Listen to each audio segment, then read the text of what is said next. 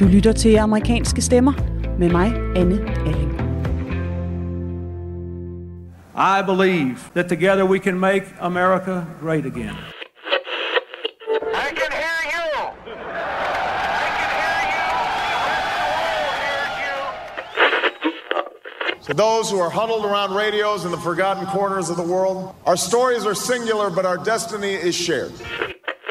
Sorry to keep you waiting. Complicated business. Complicated. I'm running because Trump is the president. And I think our democracy is at stake for real. Velkommen til den første omgang amerikanske stemmer i det nye år her på Radio 4. Jeg håber, at du er kommet godt og på behørig corona-afstand ind i det. Lige om lidt, der skal vi til ugens reportage. Men først, der synes jeg lige, at jeg vil knytte et par ord til ugens udsendelse. For øh, ja, hvilken uge det har været. Billederne af de tusinder af Trump-støtter, der stormede den amerikanske kongres, er gået ikke bare USA, men altså hele verden rundt, og vil blive skrevet ind i de amerikanske historiebøger. En historisk begivenhed, der skete samtidig med, at der blev skrevet historie et andet sted i USA, nemlig i Georgia, hvor demokraterne mod alle odds løb med sejren i det endelige opgør om magten i senatet. Og det er her i Georgia, at jeg har været hele ugen for at tage temperaturen på sydstaten op mod det altafgørende senatvalg og for at undersøge, hvad resultatet får af betydning for amerikanerne. Det er noget, jeg har undersøgt ved blandt andet at være til Trump-rally ude på landet i Georgia.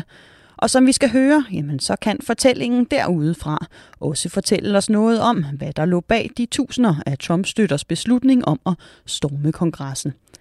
Så der er altså forhåbentlig to gevinster ved at lytte med i dagens program. Både at blive klogere på, hvad der skete i Georgia i denne uge, og hvad der var medvirkende til, at Trumps støtter i onsdags gik til fysisk angreb på demokratiet. Og med de ord, så kan vi komme i gang med dagens reportage, der starter i min bumlende firehjulstrækker på vej sydpå gennem Tennessee mod Georgia. Mit navn er Anne Alling. Velkommen til. That's why we, Leveler and Purdue, the Senate to protect your right to self-defense. The choice is clear, Georgia. Vote Leveler and Purdue.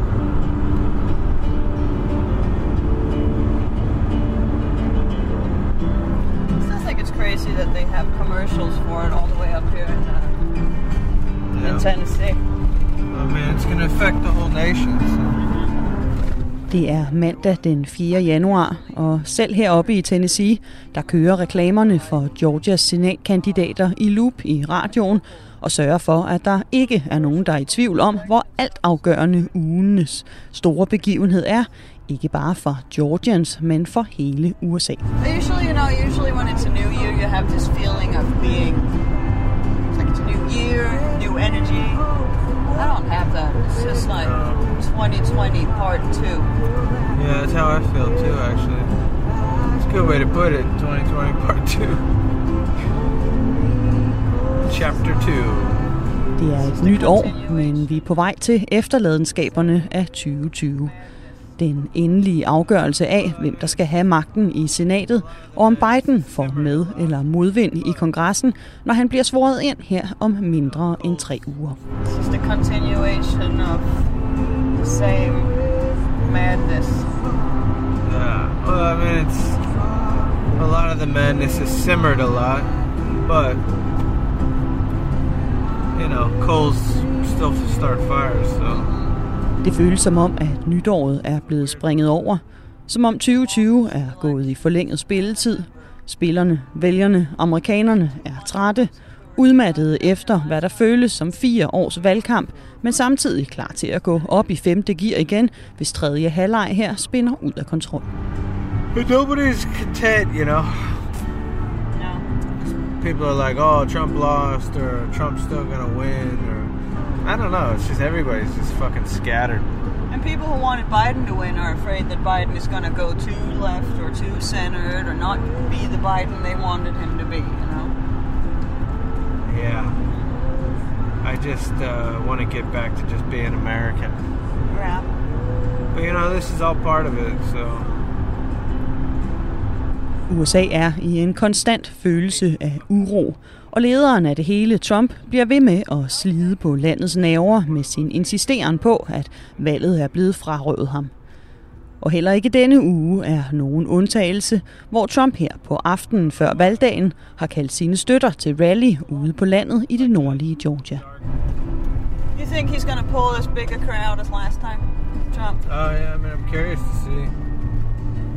What if it's bigger? Sidst jeg var i Georgia til præsidentvalget i november, var jeg også til Trump Rally. Dengang var pladsen proppet med håbefulde støtter, der selvom Trump var bagud i meningsmålingerne, var fuld af energi og tro på sejr.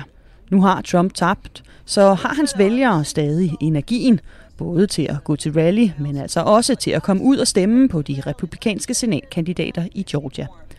Og hvad med demokraterne? Har de kunne holde momentum efter deres historiske sejr i november? I guess the key is really if, you know, especially all these first time voters, if they can keep the attention, you know, after the presidential elections. Mm-hmm. So I think a lot of these younger voters go, oh, we won, you know, it's over. Mm-hmm. And if they can do that, then, I mean, they might win it. But I bet, I bet every, you know, every Republican is going to come out of the woodwork for this one. But not really, though. Like, there's also a fear among Republicans that because of all this talk about voter fraud oh, and Oh yeah. stop the steal, that a lot of Republican voters don't want to vote because they don't believe in the uh, system anymore. He you know? shot himself in his foot. Mm-hmm. Trumps insisteren på, at sejren blev stjålet fra ham, har vundet opbakning blandt hans vælgere landet over, og de to republikanske senatkandidater i Georgia bruger det som argument for, hvorfor det er så vigtigt at komme ud og stemme i denne uge. Men der er også en snak om, at præsidentens kritik af systemet kan få republikanerne til at boykotte valget i Georgia i denne uge. And that's what Trump said on that phone call with uh, Georgia the other day. He was like, you know, you got to remember this, you know, fraud makes the Republicans not want to vote anymore. Systemet er korrupt, rimer umiddelbart ikke så godt på gå ud og stem. Det mindede Trump også selv Georgias Secretary of State, Brad Raffensperger, om, da han i den nu berømte telefonsamtale fra weekenden forsøgte at få Raffensperger til at finde en ny bunke stemmer, der kunne vende valgresultatet til Trumps fordel. So what do you think? Who do you think is going to take it? I don't know. I mean, Georgia's in the it's in a unique um, position. I don't know. I kind of feel like they might take it, the Democrats. I think even Republicans are sick of some of the Telefonsamtalen mellem Trump og Raffensperger var endnu et eksempel på præsidentens alternative metoder, og som statistikkerne så ud lige inden valgdagen tirsdag, så var de demokratiske vælgere mest fired op til at komme ud og stemme for deres parti og imod Trump. Kan demokraterne skrive historie igen i sydstaten Georgia, og hvor stor en fordel eller ulempe er Trump for det republikanske parti i 2021? Det var nogle af spørgsmålene, som amerikanerne gik ind i det nye år med. Midt i en bulrende coronaepidemi, der sammen med de politiske slåskampe har sat scenen for endnu et dramatisk år i USA.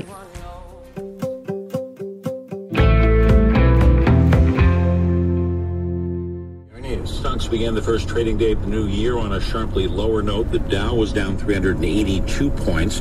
The Nasdaq fell Hele 180. USA har været nervøse for denne her uge, og mens vi drejer ned ad den sidste vej mod rallyen, fortæller de i nyhederne, hvordan det amerikanske aktieindeks falder markant her på dagen før valgdagen. Men ude i vejkanten herude på landet er der gang i forretningerne, hvor gadehandlerne sælger Trump-merchandise fra deres opsatte boder. Oh, wow. What does it say? Is there any Trump 2024 yet? no, still 2020. Still 2020. Også herude er det som om vi sidder fast i 2020. Trump 2020 står der på flagene. Make America Great Again, Make Liberals Cry Again, Stop the Steal, står der printet på hatte og t-shirts. Alle de gamle slagord fra novembers valg, som Trump-støtterne herude altså ikke mener er over endnu. Så er vi kommet til parkeringspladsen med lange rækker af busser, øh, som kører gæsterne hen til der, hvor det hele foregår. Do you guys know, are you going down to the airport too? We are not. Oh, you're not? Okay, because we're trying to kind of find out how we get down there. I think the buses are taking everybody. They're taking everybody? Yes, ma'am. Oh, all right, so maybe we'll just ask up there. Thank you. Egentlig var det meningen, at pressen skulle eskorteres ind af en anden rute, men sheriffen, som vi spurgte nede ved merchandise-boderne, sendte os af uforklarlige årsager i denne her retning. Så nu er vi altså havnet i køen med alle, alle rallygæsterne og leder efter en ledig bus ned til den lufthavn, hvor Trump går på scenen om et par timer. Hang up. Hey, how you doing? Busserne er proppet til randen med mundbindsløse rallygæster, og coronastressen begynder hurtigt at melde sig i maven på mig, selvom vi får lov af chaufføren til at stå helt oppe foran i forsøg på at undgå folks ånde. Mens vi kører, snakker passagererne politik og deler historier om demokratiske modstandere som guvernøren i Kalifornien, der har holdt store dyre vinfester i sommer, mens hans befolkning var i lockdown.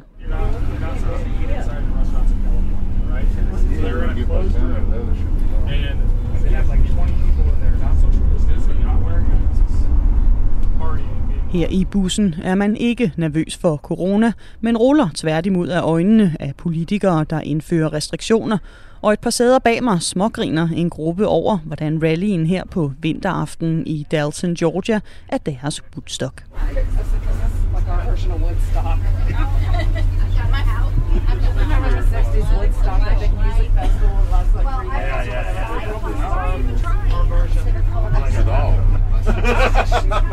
Mens min mave slår knuder af dårlig samvittighed over at stå i en tætpakket bus midt i en coronaepidemi, har de andre passagerer en følelse af at være på vej til festival.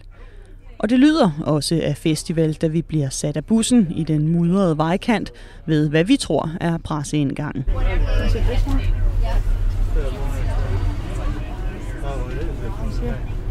Drop us out? I think it's here. Right here? Yeah, thank you, bro. Thank you so much.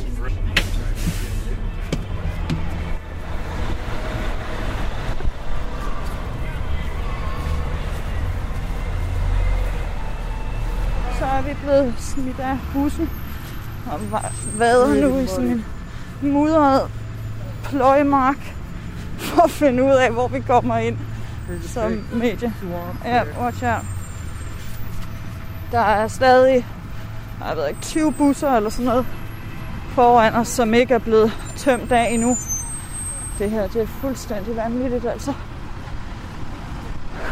Der var nogen inde i bussen, som sagde, at det her, det var deres øh, Woodstock. Og det er godt nok noget af et øh, tilløbsstykke. Jeg har været til mange af dem, og jeg bliver altså lige imponeret hver gang over, hvor meget folk de gider at gå igennem for at komme og høre en tale, som for det meste jo lyder ligesom den plejer. Det er også den samme playliste, som øh, de plejer at høre. Kan man høre, hvis du kan høre musikken her i baggrunden. Det er alle de gamle hits, som de bruger. Ja, det ved jeg ikke. Måske for sidste gang. Men det tænker jeg på den anden side også. Sidst vi var til rally, at det kunne være sidste gang. Det her til det, et sådan et evighedsevent, føles det som. Looks pretty wet down here, huh? Da vi når hen til indgangen, viser den sig at være lukket og rykket ned i den anden ende af lufthavnen hen over flere hundrede meter mudder i mørket. Her bliver der solgt flere t-shirts og samlet underskriftindsamlinger ind for at vælte Georgias republikanske guvernør, der til stor protest fra Trump godkendte sin delstats valgresultat og udnævnte Biden som vinder i Georgia.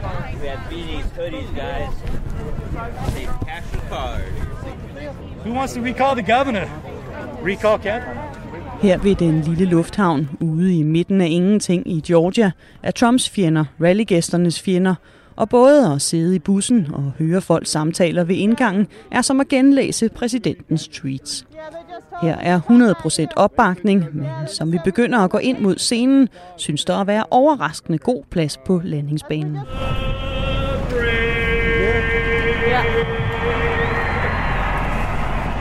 Så kom vi ind lige præcis i uh, tid til den sidste tone af nationalsangen her. Da vi går ned ad nogle af landingsbanerne nu, så er der sådan en lang gang, der er lavet, så vi kan komme op til scenen. Let's say it doesn't look as packed. It doesn't, right? No, but it there were so many buses. Feels like a lot less people, but could be Ladies wrong. and gentlemen, Georgia State Representative Vernon Jones. Og Vernon Jones igen. Mens der stadig er fyldt på reporerne helt oppe ved scenen, er den store plads bag ved scenen uden for alle tv-kameraernes synsvinkel tæt på tom på nær nogle hundrede tilskuere, der står spredt ud på asfalten. En af dem er Gareth Ronson, som står og lytter, mens den sorte demokrat og usædvanlige Trump-støtte Vernon Jones, der er et fast indslag til Trump-rallies og events, går på scenen. You know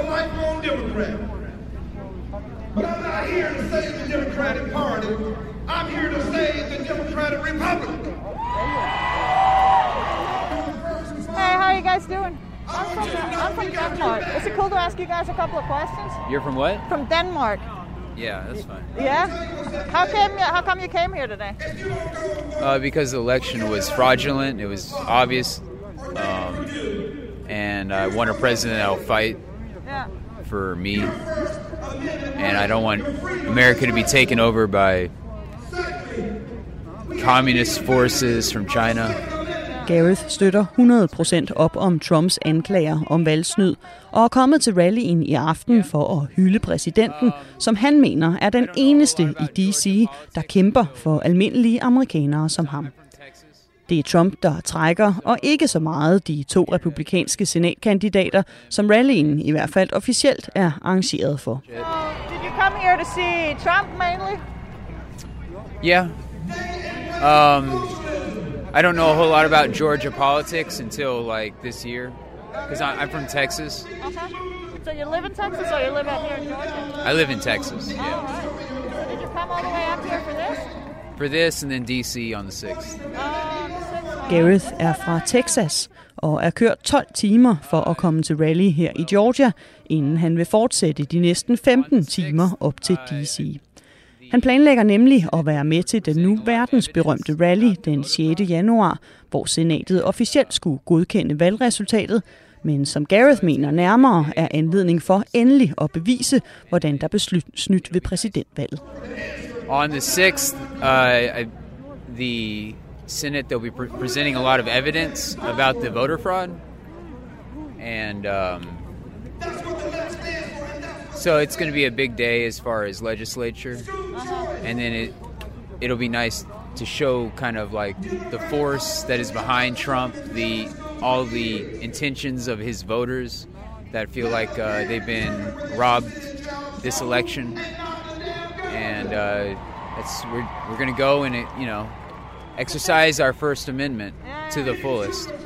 Gareth vil op og bruge sin ytringsfrihed til det yderste, som han siger, og vise landet, hvordan Trumps vælgere føler sig berøvet. En mission, som Trump støtter har ført ud i livet til demonstrationer landet over siden november, men som altså to dage senere vil vise sig at ende i en midlertidig besættelse af kongressen og et dystert kapitel i USA's historie. I'm not sure what's going to happen. I think Pence counts the votes, and he, he might decide which votes are uh, to be counted. It's like California, the fraud was terrible there. I don't think their vote should be certified at all, um, even though it was majority blue. But if you just look at the numbers in California, it's ridiculous. They got a lot of people out there voting three or four times. They got dead people voting in some states, a lot of multiple states. They've got two documentaries about this, about this fraud that happened this election. One that came out predicting the election on Netflix called "The Plot Against the President," and then we got uh, Epoch Times has a documentary already on the voter fraud called um, "Who's Stealing America?" I think is the name of it. So there's there's oh tons and tons of evidence out there. You just have to look for it. Gareth har set en række online dokumentarer, der påstår, at der er foregået massiv valgsnyd med afdøde borgere, der har stemt, og andre, der har sat kryds flere gange. Alt sammen noget, der ikke har hold i virkeligheden, men som ikke desto mindre gør, at Gareth hverken har tillid til valget i november eller valget i Georgia i denne uge. So do you feel like do you feel like it's likely that they will cheat with this election too? Well, there's already uh, what is it called? A white white hat hacker, which is like a white collar uh, computer hacker that does it for security purposes. It's already already broken in to uh, election machines to prove that it could be done for the runoff election, and uh, stood up and, and said that in a uh, in a committee of some kind, a legislative committee that was investigating voter fraud. So I, I'm worried that this this election could be this runoff election could be stolen as well. But there's a whole army of people trying to make sure that it's um, clean this time. Gareth har hørt om hvidskjortede hackere, der forsøger at manipulere valgresultatet i Georgia, fortæller han, og hans tiltro til systemet er i det hele taget minimalt. Men selvom Gareth står 100% bag sin præsident, så ser han ikke sig selv som en traditionel republikaner. So Have you always been a Republican? No, when I was younger, I was um, I was independent for most for a lot of the time, and I think Trump's kind of an independent candidate in a way. And what he's what he does, he's trying to do the right thing for America. That's not always right or left. You know, like he wanted to give everyone two thousand dollar stimulus checks. That's a very left thing to do. Gareth ser som mange andre Trump-støtter, jeg har mødt gennem de seneste år, og som vi også har hørt fra her i programmet, mere sig selv som uafhængig end som republikaner. Det er ikke partiet, det handler om for Gareth, men om personen Trump, som i hans øjne heller ikke er en republikaner, men derimod en enevældig forkæmper og beskytter af folkets frihed. En frihed, som Gareth især mener er blevet taget fra ham og hans landsmænd det seneste år af landets politikere og deres frihedsberøvende coronarestriktioner.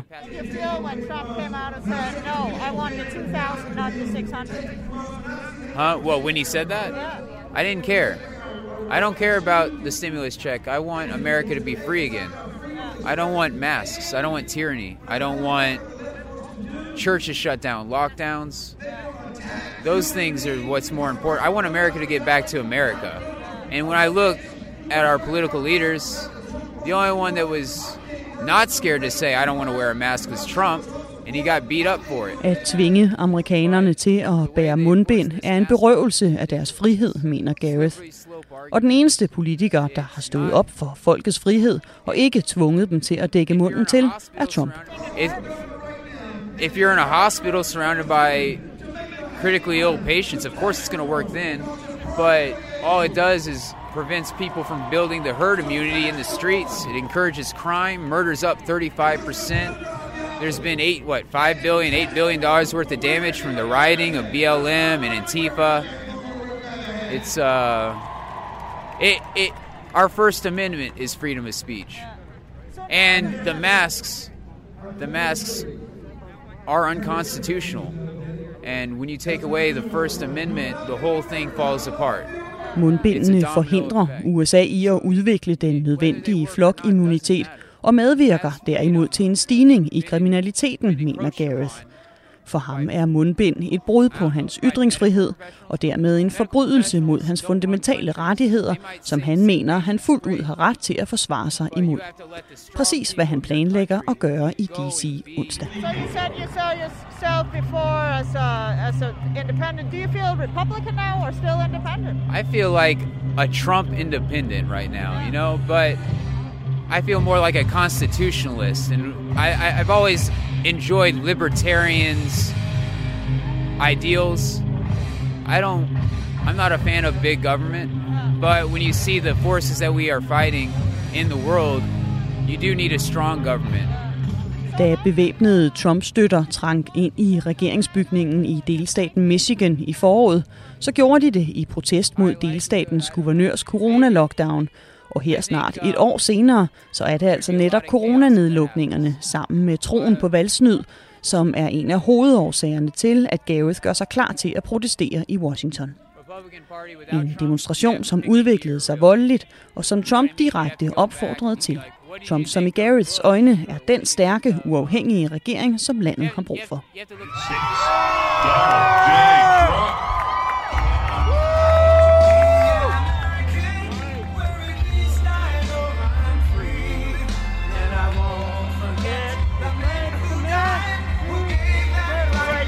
Klokken lidt over ni om aftenen på en kold vintermandag på en flad og åben lufthavnsplads går Trump på scenen efter at være landet med sit entourage af helikopter. Han er officielt kommet for at opfordre Georgians til at stemme på de to republikanske senatkandidater, Kelly Loeffler og David Perdue, men hans tale starter et helt andet sted. Nemlig med hans insisteren på, at valget i november var fusk.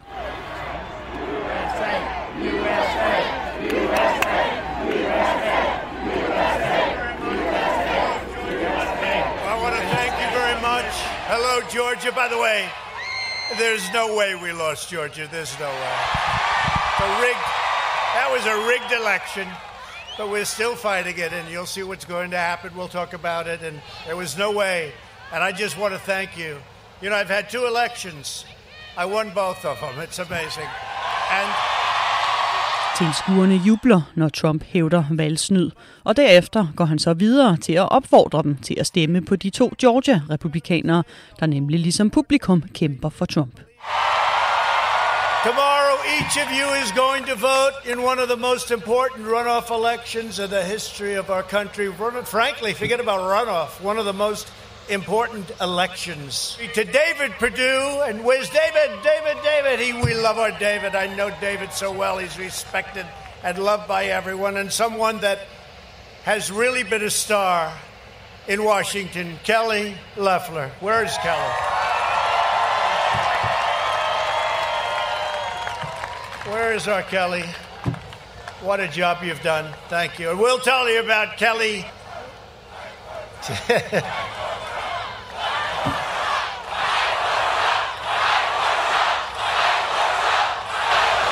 fights for me, David fights for me, that I can tell you.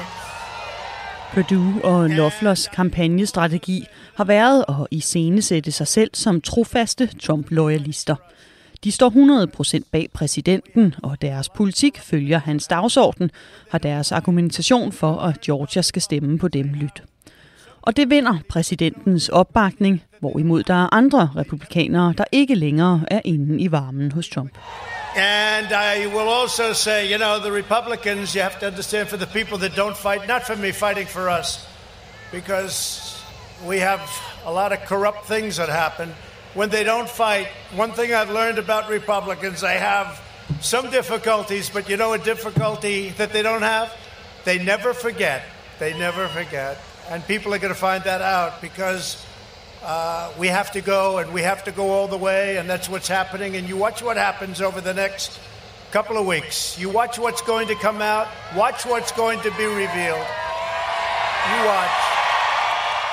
Det er ikke det hele, der giver lige klar mening, men der er ingen tvivl om, at der er lurer en trussel i Trumps ord, når han taler om de såkaldte korrupte republikanere, der ikke kæmper for ham og folket. Men der vil blive gjort noget ved det inden for de næste uger, lover han kryptisk til jublen fra tilskuerne, mens jeg får følelsen af at være tilskuer til lidt af en mafiafilm.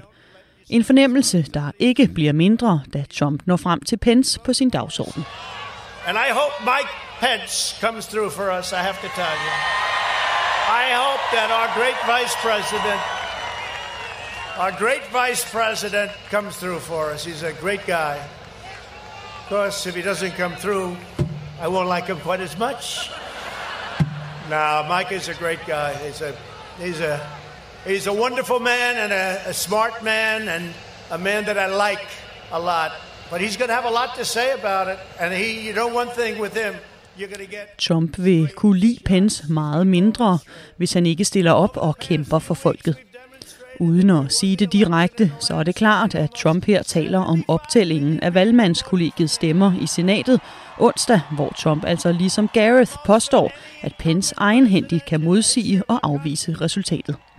Det kan han ikke, og det var netop i det øjeblik, at det blev klart i kongressens stemmeoptælling i onsdags, at Trump-støtterne begyndte at storme kongressen.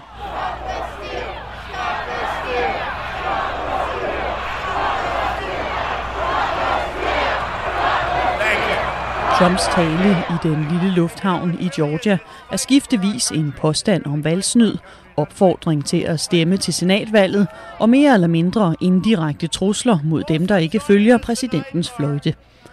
Det er umiddelbart ikke særlig børnevenligt, men på pladsen lidt væk fra scenens tribune, der står familien lige og nyder præsidentens ord. Sure. Yeah. Why did you come here tonight? Uh, to support Trump. Yeah.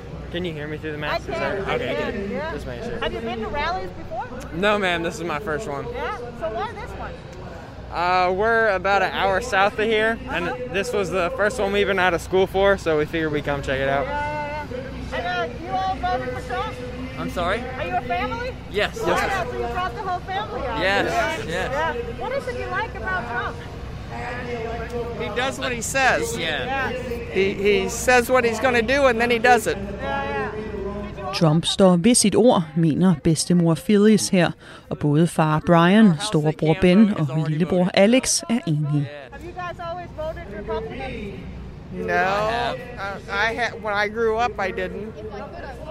How old are you? I'm 12. I'm 12, so you still got a little, little way to Little go. way, yeah. How old are you? 15. 15, oh, so it's your time next time, huh? Yes, right. Would you Alex er 12, Ben er 15, og de ville begge ønske, at de kunne stemme på Trump. De er først og fremmest kommet for at se præsidenten, men også for at støtte op om senatvalget, som både Phyllis og Brian allerede har stemt ved. Also tomorrow? Absolutely. Everyone in our house that can vote has already voted, so. Oh, you already voted? Yes. Because if we don't hold the Senate and the Democrats get the House and the Senate and the presidency, they can pack the Supreme Court, they can add states if they want to. There's no way to stop them from doing things that I feel violate the Constitution and will make it very difficult for the Republicans to ever gain power again.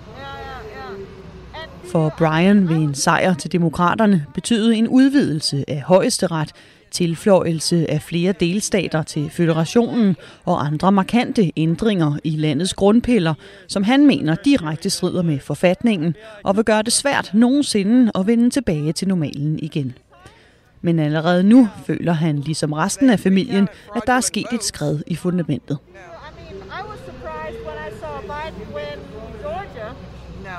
I'm still convinced he did. Yeah. No way. Yeah. We've been we've been red for 50 years, and this is the first year we've been blue. Yeah. I feel like something's up with that. Yeah, but they recounted what three times? Uh, yeah, they recounted fraudulent votes. Uh, No, they're, they're, I mean, they, we got video evidence. They, I mean, too many people saw too many things. It's it was a fraud. President Trump's still going to win. You He's- think so? Absolutely. But how is it possible? How can he do it? He's gonna he's gonna take it to the to the courts, whatever. Yeah. He, he'll he's still gonna win. Familien Lee er ligesom resten af de fremmødte helt overbeviste om, at Biden ikke har vundet valget, og de tror fuldt og fast på, at der stadig er tid og mulighed for, at Trump bliver udnævnt som vinder. Men selvom det skal vise sig ikke at lykkes, så vil de stadig se tilbage på Trump som den bedste præsident nogensinde. Fordi han sætter USA først, forklarer Phyllis, og også fordi han ikke er politisk korrekt, uddyber Brian.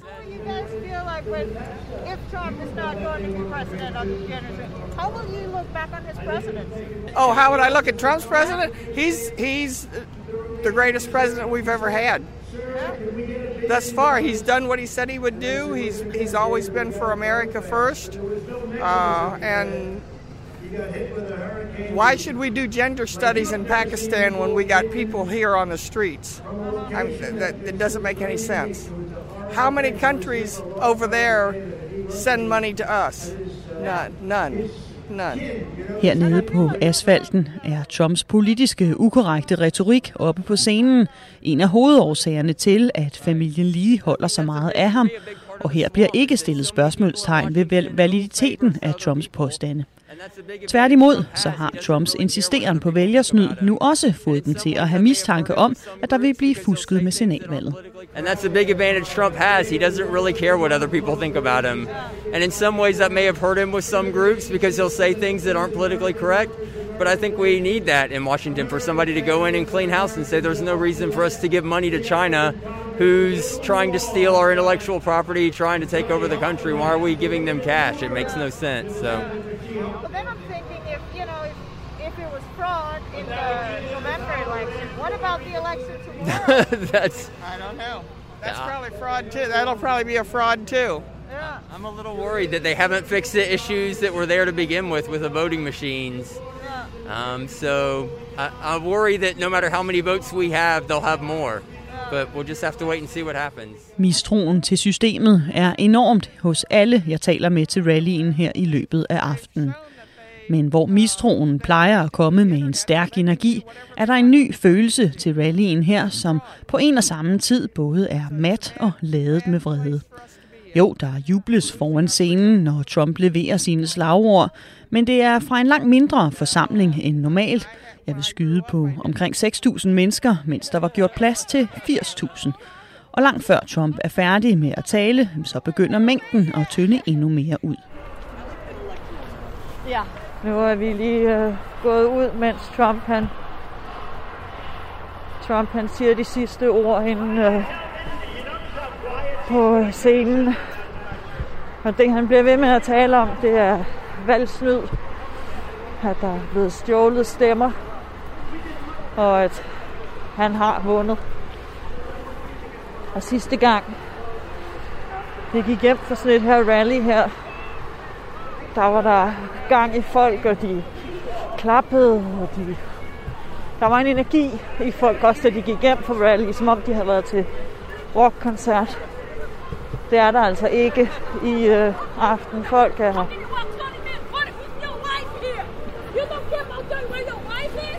Og folk skændes, som vi måske kan høre. øh, og ellers så går de egentlig mest bare i stillhed. Det her, det minder altså virkelig om en... Om nogen, der, har, der ikke har vundet, i hvert fald. The smallest one I've ever seen. And I mean, not even the smallest, just no energy, right? No, it's flat. Remember last time when we walked out from the Rome, Georgia? People were like celebrating Oh, in the yeah. street, and it was like walking home from a concert, right? Yeah, those days are over. This is, uh, I don't know, you can kind of feel the defeat and see the defeat in people, right? Selvom passagererne i bussen kaldte rallyen for deres Woodstock, så er det her altså noget af en flad festival. En festival arrangeret af landets præsident midt i en coronaepidemi, der lige nu piker mere i USA end noget andet land i verden, men som Trump ikke nævner med et ord i sin tale. Jeg havde egentlig også glemt den en lille smule, mens jeg for en kort stund var i, hvad der virkede som at være tilbage i tiden, hvor man kan samles en masse mennesker på samme sted. Men oppe ved indgangen, hvor folkemængden begynder at mase sig sammen i køen til busserne, kommer coronaskrækken hurtigt tilbage i maven på mig. Det her øh, red bus, I think, is over here.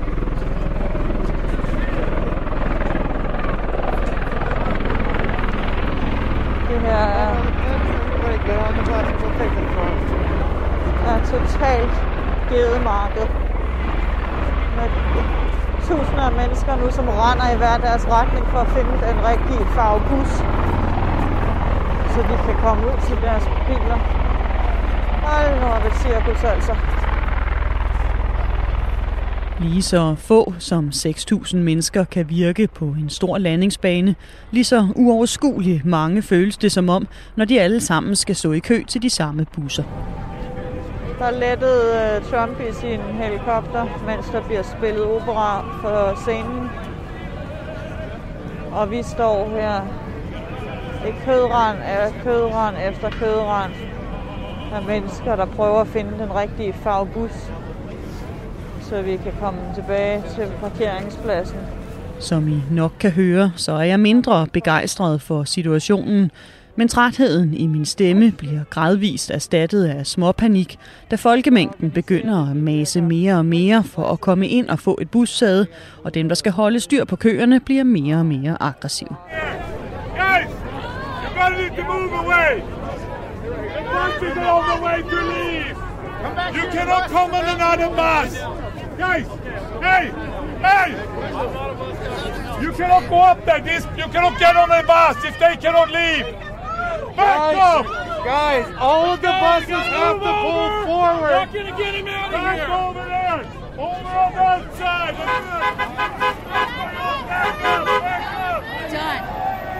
Jeg kan ikke huske, hvornår jeg sidst har set så mange mennesker samlet på så lille et sted.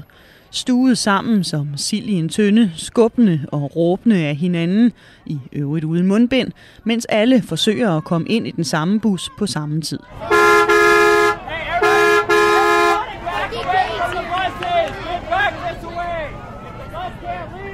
Jeg tror, vi render rundt i over en time for at finde en bus med plads i, der kører til den rigtige parkeringsplads, hvor vores bil holder parkeret. Og da vi endelig kommer ombord, er det med mennesker på alle sæder og op og ned ad gangene. Close it. Send it. Close it. Everybody follow.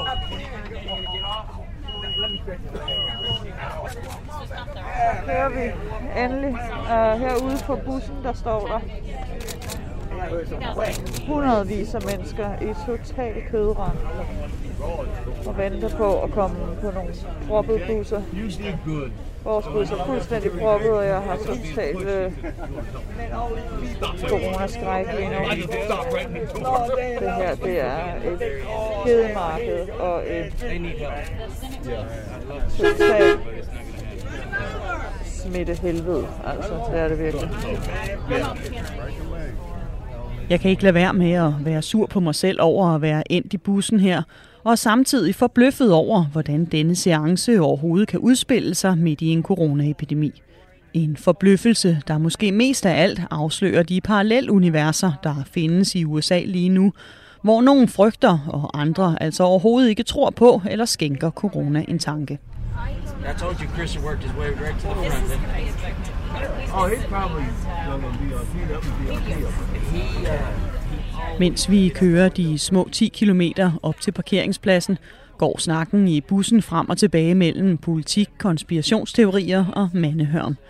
På bagsædet bag mig taler to mænd om, hvor lækker Ivanka Trump var op på scenen, mens mændene på sædet ved siden af mig har gang i en diskussion om den sex trafficking ring, som de er overbeviste om, at Sleepy Joe er en levende kraft i. Vi når frem til parkeringspladsen lige præcis i tid til, at jeg kan spæne over i bilen og være med i morgennyhederne her på kanalen, og kører så ned til Atlanta gennem natten, hvor valgdagen kun er et par timer væk. Så er vi kommet til Fulton County, et af de øh, største counties i øh, hovedstaden Atlanta. Og altså et af de absolut vigtigste områder for demokraterne at tage, fordi det her er altså et udpræget et øh, demokratisk område. Det er skæbnedagen, valgdag, valgmorgen. Som du kan høre her, så er busserne parkeret. Og her der kommer han, Raphael Warnock. Nu er der lige en, der skal introducere ham først. Men vi er til en øh, presseevent for Raphael Warnock, som altså kommer ud her lige om lidt for at tale til de, øh, til de fremmødte. Folk de er gået i, øh, i gang med at stemme, og det er altså nu eller aldrig, hvis det skal lykkes for, for demokraterne at virkelig, virkelig skrive historie i Georgia i dag.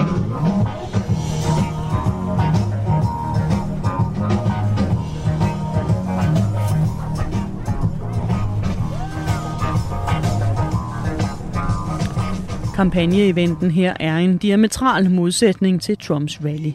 Den bliver holdt på en lille parkeringsplads lige ved siden af en betonbro, hvor en gruppe hjemløse holder til. På asfalten ligger flere tomme patronhylstre og minder om den kriminalitet, der haver den vestlige del af Atlanta her. Og mens øh, Raphael Warnock han giver sin korte tale, så tøffer en rotte forbi bag ved ham.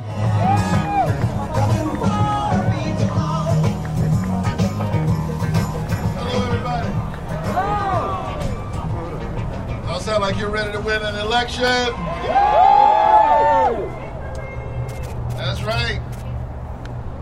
It's within reach. Okay. Y'all have heard my story by now.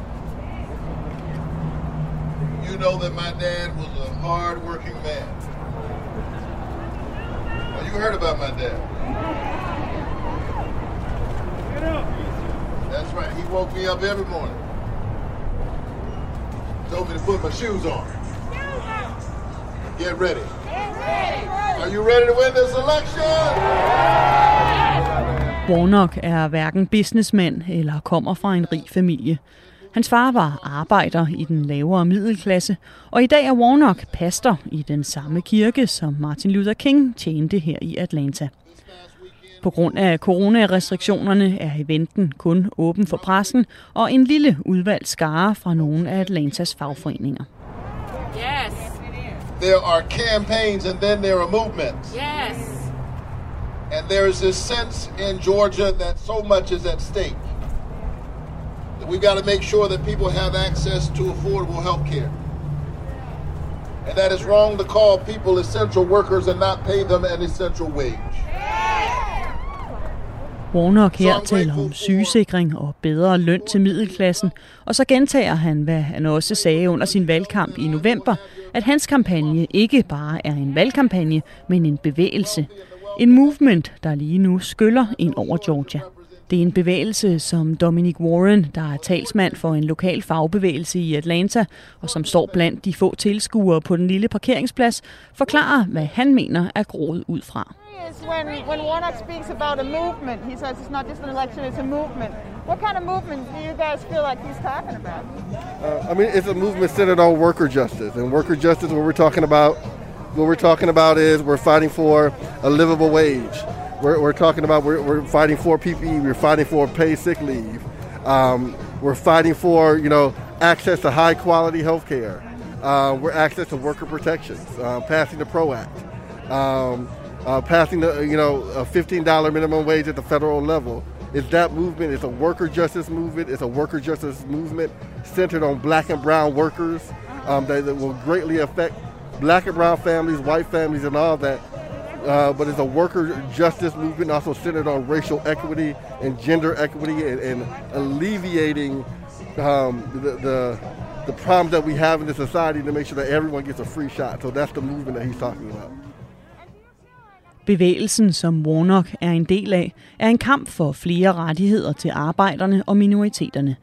Bedre lønninger, bedre mulighed for sygesikring, mere lighed i skoler og på boligområdet.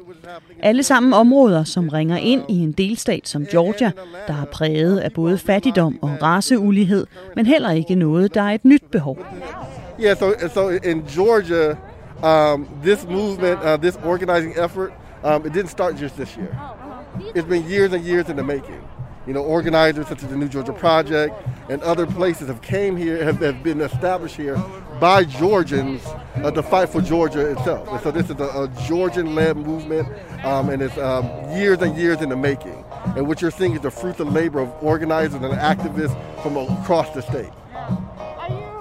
Bevægelsen i Georgia har været undervejs længe, og er i Dominiks optik lykkedes netop i år, fordi flere og flere mener, at republikanerne ikke er folkets parti, men derimod et parti indhyldet i korruption og med ledere, der kæmper for egen vindings skyld. I mean, ultimately, what, it, what is happening in Georgia is it's um, and, and in Atlanta, uh, people are realizing that the, the, the, the current status quo of those elected officials that have represented us, they don't represent us and they don't take care of us. Um, they're, they're, they're centered on, on corruption. Um, they're, they're, they're corporate interested. They're not worker interested. They're not people interested. They're not family interested. They're not here to protect workers. They're not here to protect families. And so Georgia's realizing that under Republicans, that you know they won't be protected, and under a, a, a new set of Democrats, John Ossoff and, and Reverend Warnock, will be able to fight for regular Georgia Georgians to prosper like in, in American society right now. De sidste dage har det helt store spørgsmål netop været, hvem der er medskyldig i eller kan tage æren for demokraternes historiske sejre i Georgia. Noget vi også talte om og undersøgte i amerikanske stemmer tilbage i valgugen i november. Mange peger på Stacey Abrams, den sorte demokratiske kvinde, der var snublende tæt på at vinde guvernørvalget her i Georgia i 2018, og som siden har hjulpet tæt på 1 million Georgians med at blive registreret til at kunne stemme. Og så peges der også på Trump. Både fordi hans stil, person og præsidentembede har skabt vrede hos så mange amerikanere på venstrefløjen, der mere end nogensinde før har følt sig engageret til at stemme.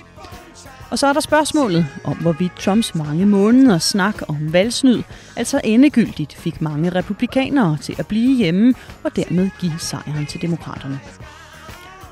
En ting er sikkert. De amerikanske historiebøger er i denne uge blevet mange sider tykkere, og i næste uge der tager vi hul på endnu et kapitel lige her på Radio 4. Jeg håber, du vil lytte med, og indtil da, stay safe.